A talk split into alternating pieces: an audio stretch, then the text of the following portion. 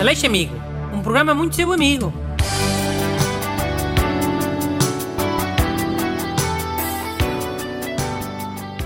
Bom dia, bem-vindos ao programa mais amigo da Rádio Portuguesa. Eu sou Bruno Aleixo e hoje tenho aqui comigo o Busto. Bom dia. Atenção, o programa Aleixo Amigo não foi passear para Elvas, como a equipa das manhãs. Estamos em Coimbra. Sim, acho que já toda a gente sabe que gravamos em Coimbra. Pá, mas faço questão de lembrar. Não quero que achem que nós fomos para Elvas pela, pela autostrada com carros ar-condicionado a comer em bons restaurantes com sobremesa, digestivos e... Vá, pronto. É para começar o programa. É, cala-te. Bem, depois amanhã é dia das mulheres e por isso vou ser muito amigo das mulheres hoje. E depois amanhã também, vá. Programa especial. é. Sim, acho uma ideia simpática. E olha, por isso hoje trouxe só perguntas de ouvintes do sexo feminino. Ok, mas eu não vou dar respostas a essas perguntas. Sabes porquê? Porque é mansplaining. Mansplaining não é isso. Ai não? Não é um homem a assumir que a mulher não sabe a resposta das coisas e depois vai logo explicar, sem ela pedir sequer? Sim, mas neste caso foram eles que enviaram as perguntas. E quem te diz a ti que elas não sabem a resposta já? Podem ter enviado o e-mail e logo a seguir, olha, afinal sei a resposta. Mandei a pergunta para nada. Pode ter sido assim. Pá, mesmo que tenha sido, a pergunta está feita. E pode ser uma dúvida que várias pessoas tenham. Independentemente de serem mulheres, serem homens, o que seja. Aí agora tanto faz, é? Há bocado já era uma ideia simpática ler cartas só de mulheres. Agora tanto faz. Nem um minuto passou e já estás a rolar a tua verdadeira faceta. A faceta de machista.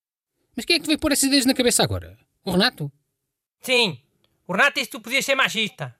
No Aleixo Amigo Especial Dia das Mulheres. Enfim. Enfim, é. Mas podemos responder às dúvidas dos ouvintes? Se calhar é o que elas querem. Sim, é isso. São mais burras, não é? Querem ouvir as nossas explicações de homem? É isso que estás a dizer, Busto? Que as mulheres são mais burras? Mas qual mais burras? Mais burras que tu. Olha, por essa ordem de ideias também há homens mais burros que tu. A maioria das perguntas que recebemos até são de homens. Que há muitos homens mais burros que eu, sei eu muito bem. Quase todos. Agora dizer que uma mulher é mais burra que eu? Busto, se calhar é melhor não entrares por aí. Olha, eu, eu vou ler a primeira carta, se não te importares. Caro Bruno e estimados ajudantes, lido com crianças diariamente no contexto da minha profissão e com alguma regularidade apanho piolhos. Esta situação, como deve compreender, é bastante incomodativa e já não sei o que fazer. Será que me pode ajudar a resolver este problema? Cortar o cabelo está completamente fora de questão. Grata pela atenção, Renata A. Diz lá então. Ah, é para eu responder? Sim. Assume tu que a Renata não conseguiu arranjar uma solução sozinha. Assume lá que a tua ideia é melhor que as ideias que ela teve. Anda. Olha, eu acabei por não pensar em soluções. Isto aqui, eu só escolho as perguntas e tu é que costumas dar as ideias, mas. Eu diria à Renata pa- para usar uma daquelas toucas de rede que se usam nas cozinhas. Uma toca de rede. Na cozinha. Sim, que usam os funcionários das cozinhas, que, que tem uma pala, mas atrás tem rede e espaço para prender o cabelo. Ah! Uns, eh, uns chapéus brancos. Sim, e acho que devia Mas usar. que isso não é para os piolhos. Isso é para os cabelos das senhoras não virem para a tua comida. Eu sei, mas aquilo é uma rede fininha, devido que os piolhos consigam penetrar. Hum. Os piolhos também não são burros. Vão para a roupa da senhora e ficam à espera. Depois quando ela tirar a touca, zumba. Cabelo. Hum? Mas quê? Roupa daquela com pelo? Não sei qual é a profissão da Renata mas imagino que seja cuidadora de infância ou, ou funcionária de saúde. Deve usar uma bata. Ou pior é... Bom, os piolhos vão para as sobrancelhas, que é mais perto. Renata, quando estiveres ao pé desses garotos, três coisas. Usa uma touca de cozinha, usa uma bata e põe um adesivo a topar as sobrancelhas. Para os piolhos não ficarem com ideias. Sim, pa- para seguir tirar o adesivo e ficar logo sem sobrancelhas, não é? Olha, vê lá tu que é achas melhor. é? Não ter sobrancelhas nem piolhos ou ter sobrancelhas e piolhos? Vê lá. Ok. Ok, não, é para responder. é? Pá, eu acho que uma pessoa sem sobrancelhas é capaz de ficar feio, não é? É. E para ti só importa o aspecto físico, não é? Pois queres que não te chamem machista?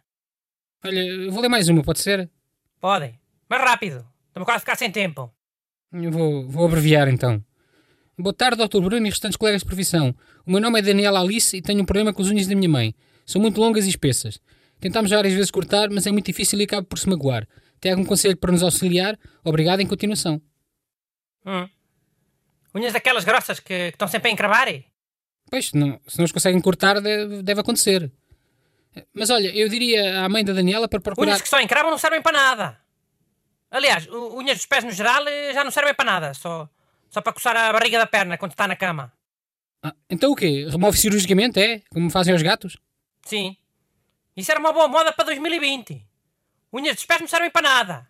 Quem me dera não ter. Mandem as vossas perguntas para brunaleixo.rtp.pt Aleixo Amigo. Um programa muito seu amigo.